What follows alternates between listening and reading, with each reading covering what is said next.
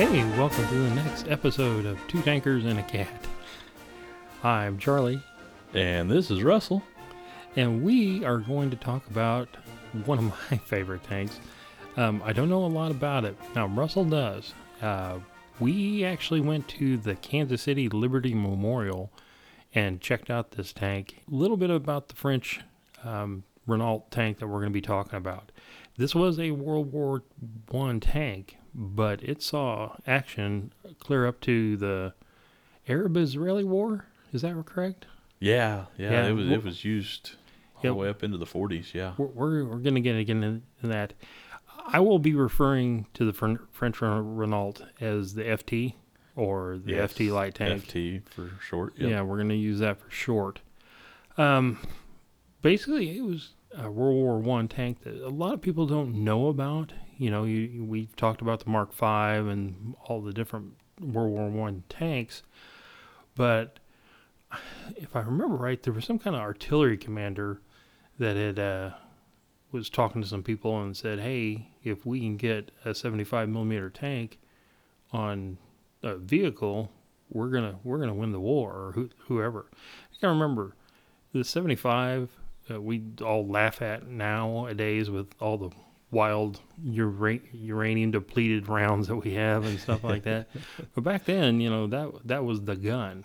That was it. Yeah. Um, Russell, why don't you start us off um, about the artillery commander that was talking to everybody? Yeah, um, going back to some of the earlier history, the artillery commander, uh, Jean Baptiste Eugène Estienne, uh, was considered one of France's most visionary artillery commanders. He was a gifted mathematician, a philosopher, and a lifelong student of ancient Greece. As early as August of nineteen fourteen, Estienne believed a gun-armed, armored vehicle could be decisive in the coming conflict, being World War One. He kind of went on and said, "Gentlemen, the victory in this war will belong to which of the two belligerents, which will be the first to place a gun of seventy-five millimeter caliber on a vehicle able to be driven on all terrain." And he told that to a group of French artillery officers in nineteen fourteen. Well, with all these French students that he had, and the you know him being a, basically a teacher to these guys, he's saying once you got you know on the battlefield. So most of these commanders, if you don't know, were stuck in a trench warfare. And if you look at the F T, it's a two-man vehicle, a very very small. But the thought was, as soon as the artillery smashed the trench and made an opening and the big tanks rolled through, that's, that was great, but they were going to need something to get behind the lines, move quick, almost like a scout tank, wasn't it? Yeah, yeah, and that's that's what these were pretty much designed for, was to well, get out there and scout. Tell us a little bit about who built it or who developed it and the designer and what was basically his ideas of what the tank was going to do. Yeah, um, one of France's most respected car designers, uh, Louis Renault. I guess that's how you pronounce it in French. I'm I'm not a... Louis Renault? Well, you can call it Renault, but I believe it's pronounced Renault. You know what? That'd be a good listener question. There you go. One of us is smart. Any of you French-speaking listeners out there, uh, feel free to correct me. I know we have quite a few Canadian, you know, uh, French Canadians. Yeah, yeah. Who... Anyway, you know what? I'm going to call him Louis. Okay. Uh, Louis thought that once the trenches and, and shell hole strewn landscapes were crossed, um, there'd be an urgent need for a much smaller and lighter tank. Um, one that was able to spread out and attack enemy formations from the rear, um, in much the same way that cavalry's done over the centuries. Uh, the new tank uh, actually sported several revolutionary features. Uh, it was the first to carry its armament, either a machine gun or a thirty-seven millimeter cannon, in a turret that could spin three hundred sixty degrees. Nice. I mean, this was the first ever turreted tank that was designed.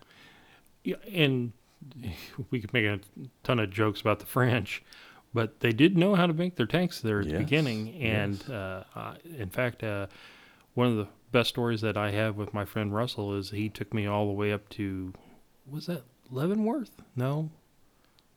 Where was that? Fort Riley? Fort Riley, Kansas, yeah. Where is that Fort Riley? I forget. It's up in north central Kansas between Topeka and Salina. Well, he took me all the way up there and says, you have to see this A M X thirty, because I'm a big fan of the A M X thirty in the game World of Tanks that we play. And uh, he says, oh, all right, there it is. And we get out there and start looking at it. And we noticed that there's these Bradley fighting vehicles firing live ammunition. And we're out there, and the guy came down from the command tower and said, uh, hey, did you guys get enough pictures? And we're like, oh, yeah, yeah, it's great. And he goes, okay, get off my firing range. So it, it they had a machine gun or thirty-seven millimeter. Yes. Okay, what are some of the other, you know? The tank was actually controlled uh, by a driver sitting in the front. And the turret was operated by the commander slash gunner um, directly behind him. So the commander was was the gunner also, is my understanding. The engine was located in the rear in a separate compartment, a configuration that almost every tank since that is actually adopted, which is the engine being in the rear um, separately from the, the rest of the tank. Can you tell us a little bit more about the uh, cannon and the machine gun? Yeah, these were actually armed. The F Ts were actually armed with a Puto S A eighteen thirty-seven millimeter, which converts to about one point four five inches. Short-barreled, low-velocity gun, or a coaxial Hotchkiss seven point nine two millimeter, which was zero point three one inches um, machine gun. So their plan was to race behind them, race behind enemy lines, yeah, and basically machine gun the enemy from the rear, or if there was machine gun nests that were pinning infantry troops down, to use the cannon to blow that out. Yeah, yeah. Well, where did the Renault F T get its name? What's F T? F T was actually a Renault factory code. Uh, The Renault F T tank never really got a name of its own. It was just known as the, the F T. It has no meaning. It was actually the next identification letters available for this project in the Renault nomenclature. Uh, the next project would have been an F U. The next one would have been an F V, and et cetera. So the F T just stood for for that particular project under the Renault, uh, their their company. Wow. The Renault F T was also called the F T seventeen, um, which was related to the year nineteen seventeen. But overall, I think they just called them the, the F T. So basically, if you see like an F T seventeen or F T eighteen, they're not talking about the F T meaning anything. It's just the number was the year? Yeah, on the F T seventeen, yeah, it was the nomenclature for the year on that. How was the, you said it was a two-man crew. How was it? Oh, wow. It, it was it was very cramped conditions. I mean, you could you could just imagine. Um, on our Facebook page and the podcast show notes, I am going to uh, actually uh, put down a couple of links to some YouTube video um, that will just show you how cramped this is. I mean... It, it, it's just crazy once well, you see the inside of this. At the, the Liberty Memorial, uh, I looked at it, and the front opened up kind of like two doors. Yes, uh-huh. Um, I'm six two and weigh about three fifty. Yeah. No way. Yeah, that you're going to f- probably fit in there very easily at all. We yeah. looked at we looked at the turret, and Russell actually joked, and he's like, you couldn't even get one leg in there. And I'm like, yeah, oh, pick on the fat, pick on the fat kid. Uh, the okay. F T, it actually had had a four-cylinder air-cooled gasoline engine, and it was started either by a rear crank or an internal crank. It was reachable from above. The actual engine was reachable from above and then protected by a large hood. Uh, the gasoline tank was installed between the turret and the engine, which was mounted up high for gravity and very well protected except from above. So, I mean, from the sides, the rear, and the front, the, the fuel tank would have been protected. Now, you said the tank it cooled its engine. How did it do that? Uh, yeah, the tank actually cooled its engine by sucking in air um, from the front of the tank and expelling the heated air out the back. Um, it made it a much more comfortable vehicle to drive, ride, and drive in than the Mark five heavy tanks. Oh, because the Mark five's engine was actually inside. Inside the vehicle, yes. And they're like, wow. Yeah. We're lucky because it's huge not up, in there. Huge upgrade on this little light tank, yeah. Well, being a light tank and a lot smaller than the Mark five, was it very fast? No, actually the uh, vehicle was only able to drive as fast as about seven miles an hour. But you've got to realize that, yeah, that was probably a fast speed in nineteen eighteen. Um, when these were being used in World War One. And like we talked about with the Mark five in our very first episode, I mean, and it, it was it was speeds to where infantry could keep up with them if need be. Now, being a light tank, did they use it for other stuff like, I don't know, carrying stuff or anything? Yeah, they had a uh, steel chain on the back of it that was usually suspended on the rear tail. Um, in order to be used for towing another vehicle. If they had another vehicle they had to tow, um, they could use that chain to, to or tow if something another was vehicle. Stuck in the mud? Yeah, or, yeah, probably. So, yeah. I mean, we know things probably got stuck in the mud quite often in that time period. The F T also had large metal boxes that were suspended on the flanks. Um, it contained shovels, picks, a spanner, wrench, and... and several other tools. Well, sometimes additional fuel tanks and spare track links. Um, all those would be carried in those metal boxes on the outside. Well, I, I assume you would need spare track links. It was all metal, wasn't it? Yeah, all the tracks were, oh, were that, metal. Yeah, that had to bust up quite a bit. Yeah. Um, what kind of radio communications did they have between the turret and the, you know, the commander and the actual driver? Uh, there was actually no means of communication um, between the turret operator and the driver. Um, like we said before, the driver actually sat in the front of the interior of the vehicle, and the turret and gunner operators were actually behind the driver. So like I said, there was no communications between them. The well, interior was... definitely noisy. I mean, with the engine noise and everything else. So how in the world would the commander say, turn left, turn right, stop? Well, the, believe it or not, I came across an article which mentions that the way of the easiest way for them to communicate with each other was a sort of a kicking code. Kicking code? Yeah, the commander would, would kick the driver, and that would be used to... It'd kick him in the back, shoulders, or even the head, and that was used to transmit steering orders. I mean, for the driver to which way to steer. So why do I get the feeling if I would be the driver getting kicked all the time? Yeah, that would probably be the best best guess for you. Yeah, yeah, yeah. Thanks. Thanks. Um, what was some of the military plans for this? Uh, the plans was actually to use the F T light tanks, um, in swarms with the accompanying infantry to over, to actually overwhelm the enemy defenses. For instance, burst through the trenches and, and then fan out once they got through the trenches. Well, they how did the French commanders see this? Uh, they saw the design's promise and actually drew up the plans to produce more than twelve thousand of these before the end of nineteen nineteen. The Renault Company couldn't make more than a fraction of the twelve thousand. So other car makers also set up production lines to, to help make the numbers that the that the French High Command actually wanted. So here they need, the French Army has said, we need twelve thousand of these things. And Renault's like, uh, we can't make it. So they had other French car makers start making these yeah, things? Yeah, other car makers set up the production lines to, to help out. Wow.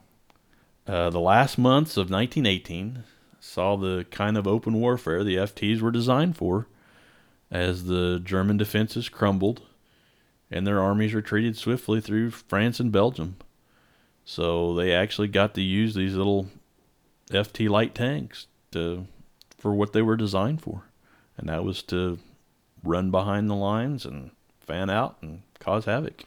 What were the Germans thinking of this?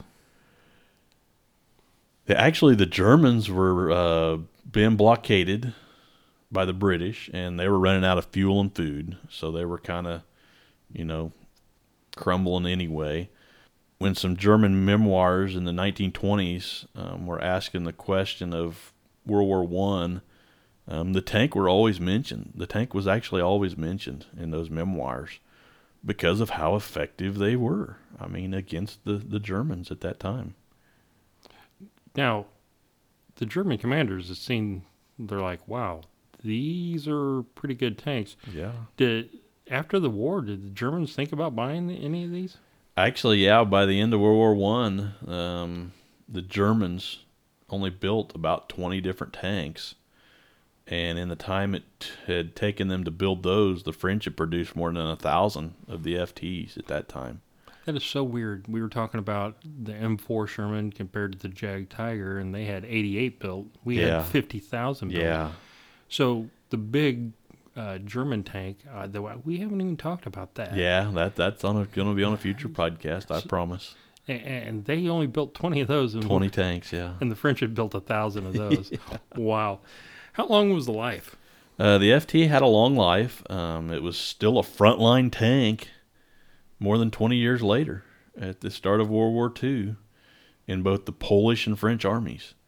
So the little F T f- French light tank was being used at the start of World War Two by both the Polish and French. And by this time, however, it was considered slow and offered poor protection from anti-tank weapons that had come out during, I mean, at the beginning of World War Two.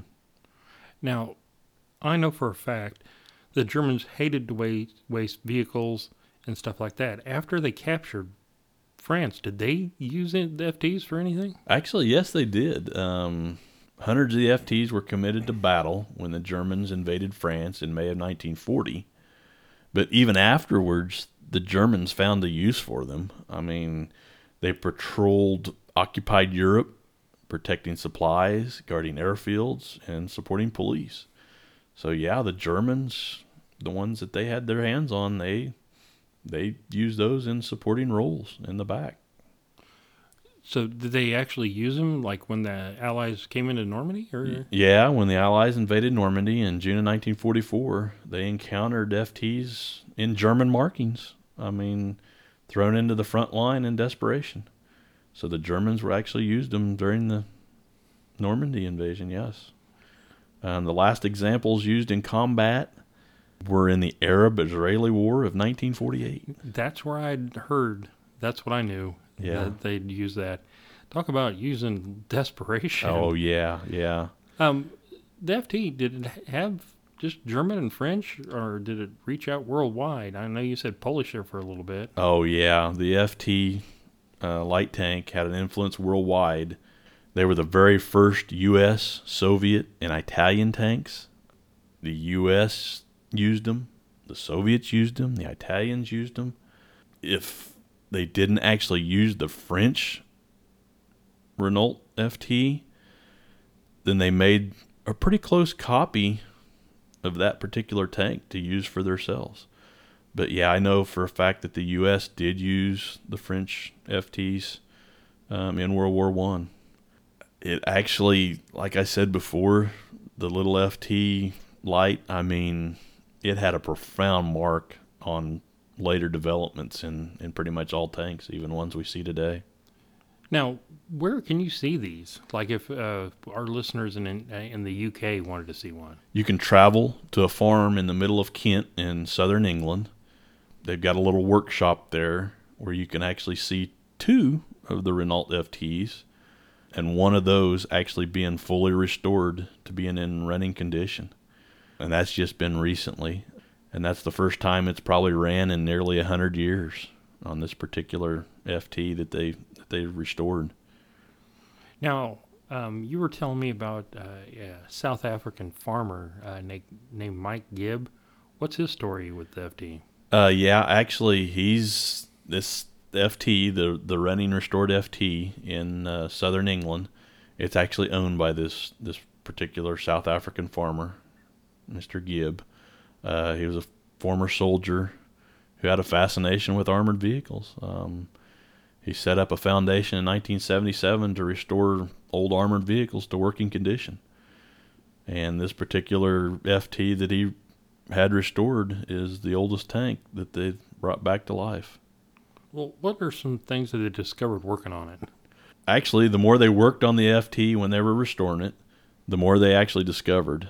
Heat treating the latches at the front of the tank, which allowed the driver to get in and out of um, with a little bit of gymnastics. Yeah, I couldn't um, get in it. Yeah, heat treating those uh, latches, they brought out identification marks um, that had actually been written in chalk when the tank was being built. Wow. And from that those chalk marks, they could actually determine that it was made in the Renault factory in June of nineteen eighteen. Wow. And one of the engineers who put the F T back together stated that with two levers for turning left and right, a throttle, a clutch, and a brake, it's basically a simple thing to drive. So there's really not that much to it.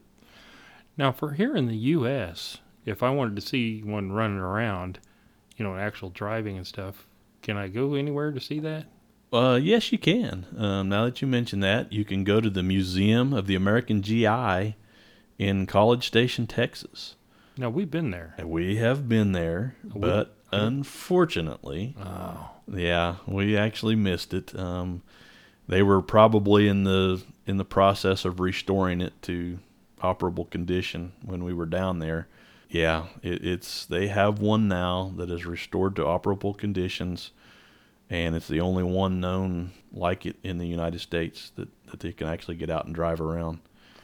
Now, if we have any listeners down in College Station, Texas, and you want to send us some video, we would appreciate that. Yes. Uh, tell me a little about about the Western Front in nineteen eighteen, and the F T, of course. Yeah, when it, when um, it the World War One uh, French Renault F T tank first appeared on the Western Front in nineteen eighteen.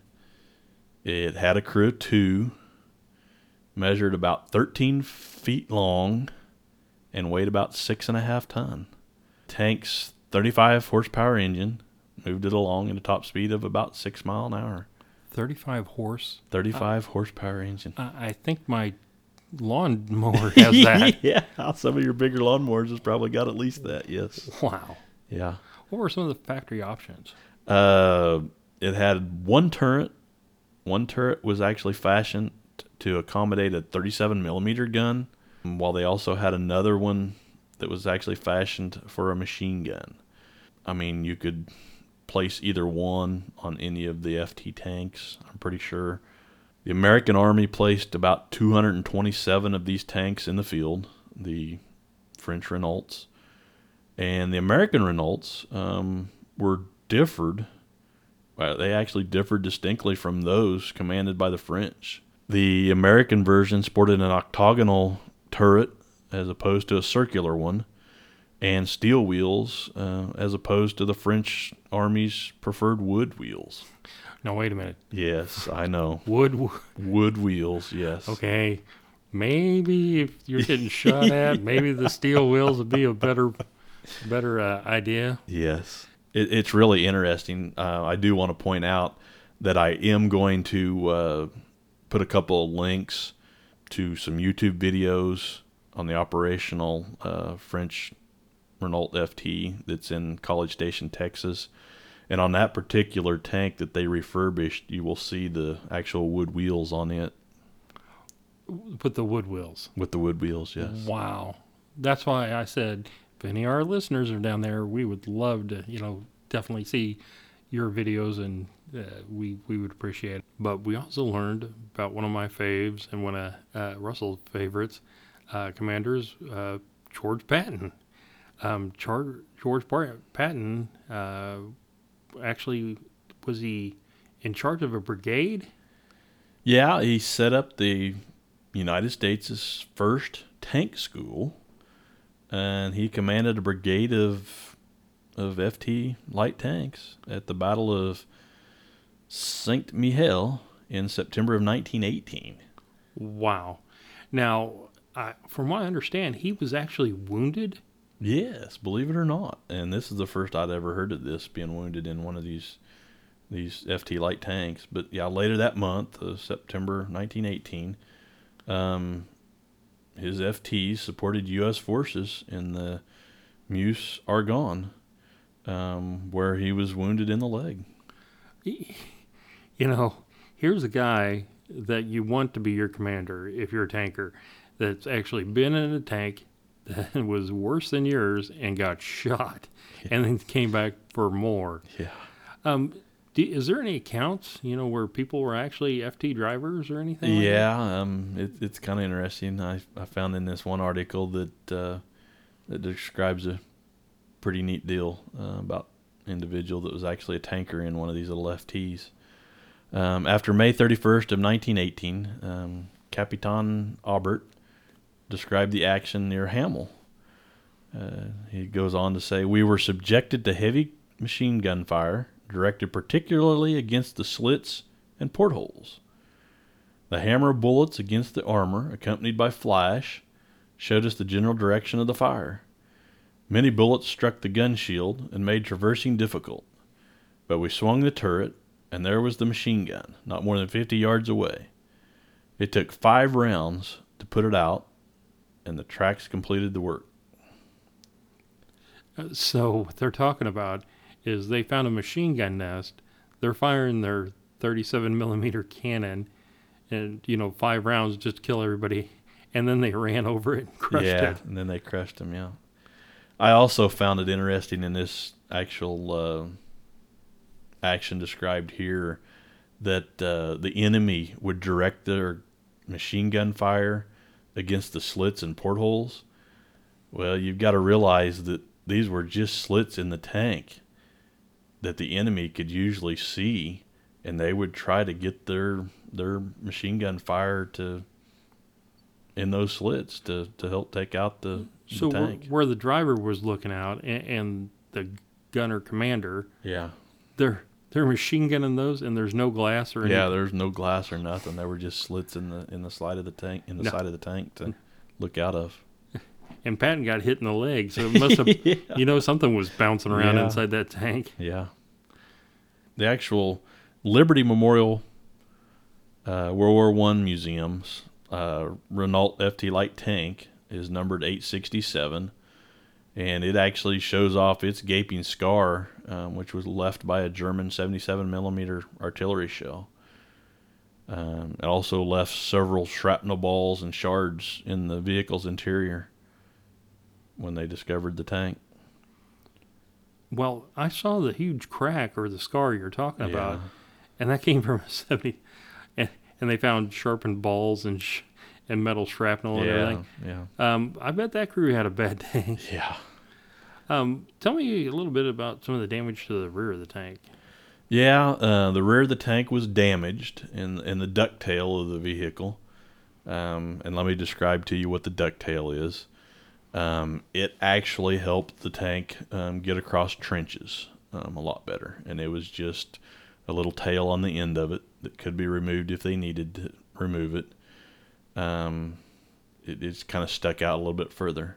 Um, but this particular tank in the museum, um, the rear ducktail, um, was actually damaged enough, and I don't even believe the original one was on the tank anymore. Um, it was probably completely blown off when it was struck by that seventy-seven millimeter artillery shell.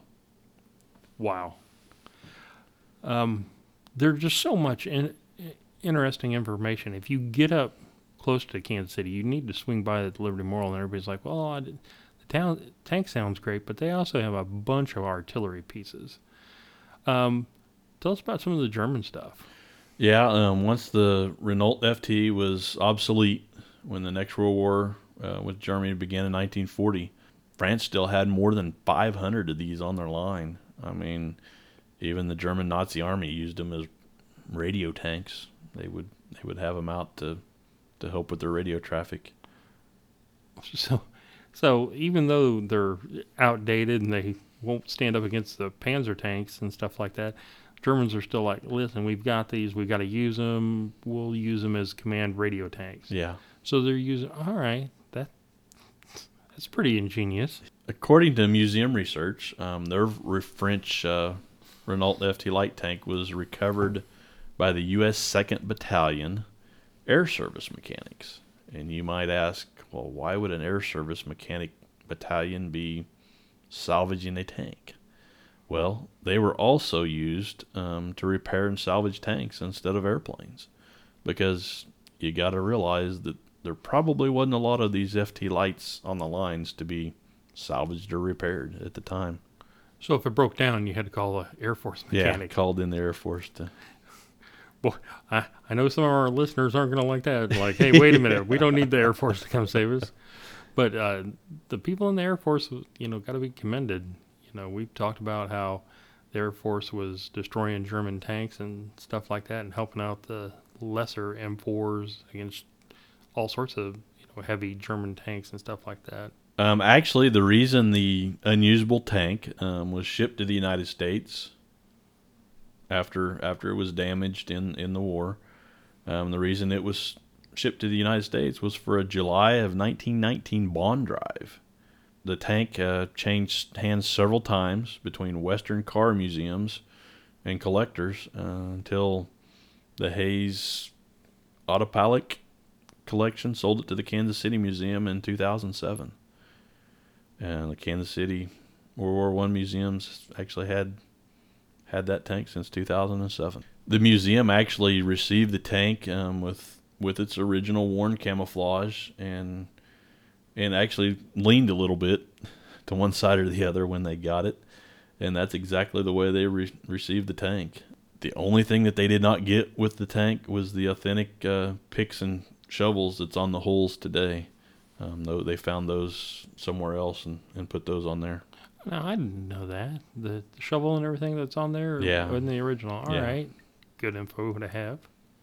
In, in an article that I read, um, the museum curator explained that in examining their treasured relic, they actually found a chunk of mud, French soil, um, still stuck to the to the light tank when they received it. After all that time and all that movement, the, the mud was still stuck to it. That's amazing. And and actually, to add on to that, uh, in the mud um, was something also they found that the tank had rolled over. Uh, a cartridge from those days um, when the ground shook and, and the brave men fell and in the barbed wire. So they actually found a they found a cartridge, an old cartridge out of a rifle or something. Yeah, that was encased in all that mud that they'd found. Well, can you give us some, you know, basically just the F T specifications? Uh, yeah. Um, I've mentioned a few of them a little bit earlier. It came in at about sixteen foot, five inches long, five foot, nine inches wide, and about seven foot high. So, so yeah, you're right. At about six foot two, you're probably not going to yeah. definitely stand up in it. I I could put my arm on it. Yeah. The tank, uh, total weight, battle-ready tank, uh, comes in at about seven point two tons. Oh, I can bench that. Yeah. Yeah. Okay. Had a crew of two, and we mentioned that, the commander slash gunner and the driver. And it had the Renault Renault four-cylinder petrol, gasoline, thirty-nine horsepower engine. Now, how fast are we talking? We are talking a whopping four point six six miles per hour. That's wide open. That's wide open, man. Uh, but it probably had great gas mileage. What kind of uh, range are we talking about? We're talking about forty and a half miles was its range. Full tank of gas, ideal conditions. So basically what my lawn tractor can do. Yeah, exactly. yeah, yeah. So all you got to do now is mount a turret to the top of your your uh, lawnmower and have now, about the same thing. Now, we talked about the guns, pretty heavy. What kind of armor are we talking about? Yeah, the armor, um, twenty-two millimeter armor, about point eight seven inches all the way around. That's all the armor it had. No, that's not a lot. No, it's that, not between you and the machine gun fire. How, not a lot at all. Are we, are we talking about an inch? Yeah. Or less than an inch. Less than an inch, yeah. No wonder Patton got hit. Yeah, exactly. Um, how many total did France produce? France produced about thirty-seven hundred of these light tanks. Well, you know, I always ask you, uh, is there any, like, history or of the actual tankers that drove these? You know, did you find anything this week on any, like, actual tanker or life in a tanker? Yes, I did, and I usually try to make it a point to, to search out some of this very interesting history of the people that uh, spent time in these tanks.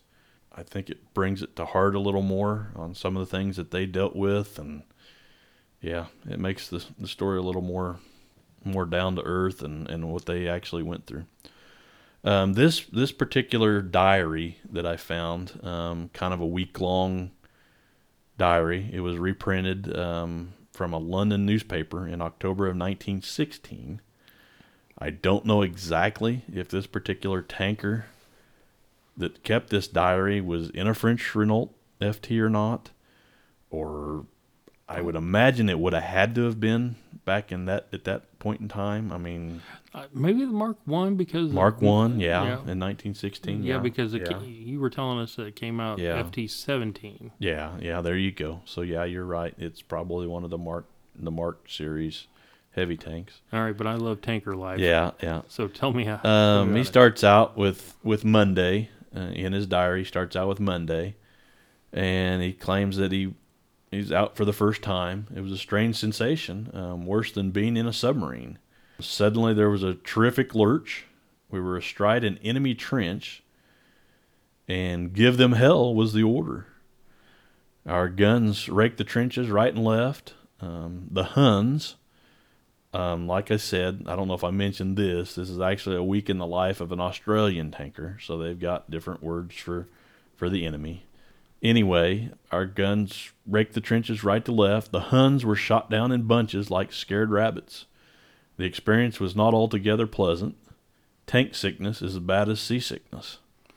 Now, when he's talking about tank sickness, isn't this the carbon monoxide and stuff like that from the engine inside? Oh, from? yeah, just the rocking back and forth and just oh, yeah, up and okay. down and oh. through the trenches. And, yeah, it's...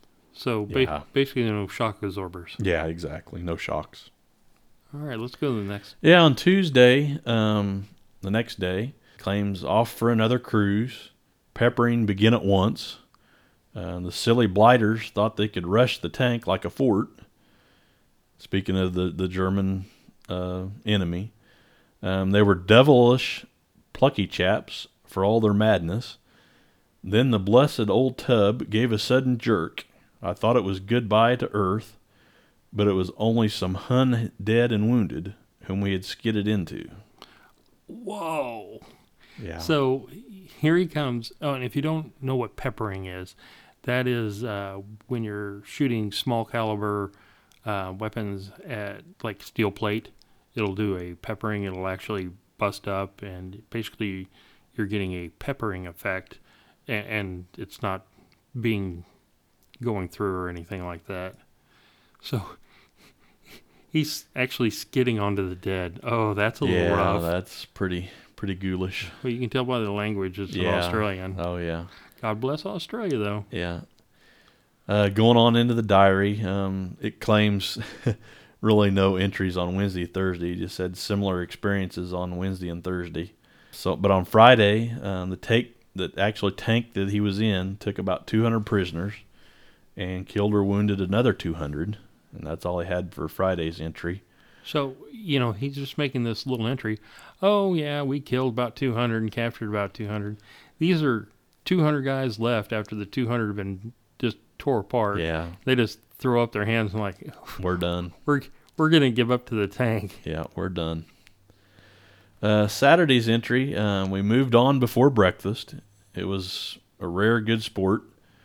Uh, we reached the enemy's trenches and found that the enemy had prepared an ambush for the Yorkshiremen advancing to the attack. We waddled into the ambush and never saw men so frightened. Uh, the few chaps stayed behind and tried to stop us with their machine guns, but we smashed them to bits. The Yorkshiremen picked up the machine guns.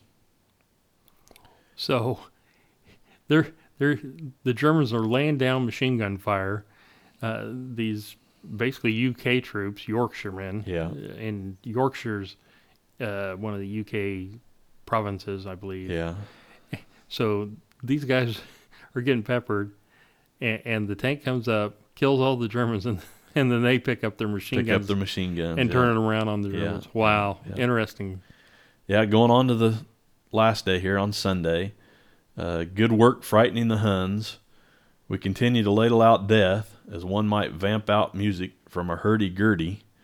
I have no idea what a hurdy-gurdy is, but I imagine it was we, quite is, the party or something. Uh, but. We need your help. Yeah.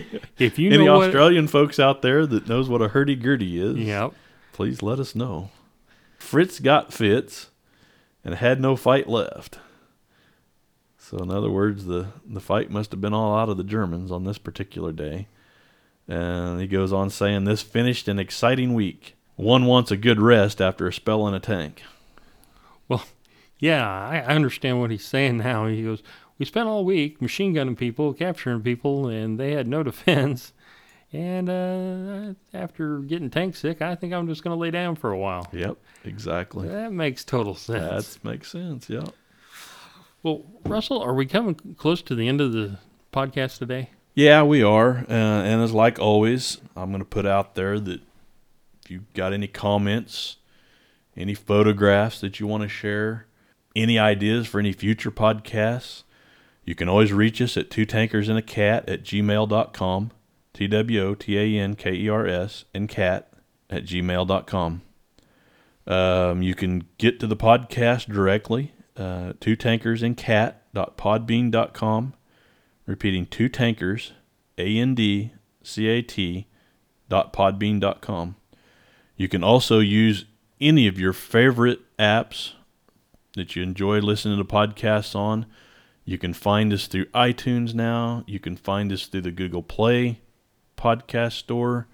Um, we are pretty much out there on all these uh, platforms now, and it shouldn't be any problem at all for you to find us. We also put a link on our Facebook page. Um, you can find our Facebook page by searching for Two Tankers and Cat on Facebook. Um, once you get on there, you'll have all the YouTube links, and YouTube everything. links, pictures, and everything we put out there that goes along with our podcast each week. And we're still requesting that our listeners send us, you know, pictures from their old albums and stuff like that. I'd like to cut in that if you've been listening and you can hear some noises in the back or me kind of like wincing, that's because Lightning is sitting here today and been a total pest and bit me like three times. Yeah. Oh, wow. She is. She has been a, a squirrel tonight. Uh, she is the type of cat, if you're ignoring her and you're like, go over here, go over here, be real quiet. No, she'll bite you. Yeah. She'll, she'll jump on you. Yeah. But we're going to try to get some more video. Oh, yeah. We'll get, we'll get some video out on our YouTube site, and and make sure you follow us on YouTube. And yeah. Well, well we're getting ready to close out, Russ. You got anything to say? Yeah. Um, keep on a tanking. And for this episode, this is Russell. And this is Charlie.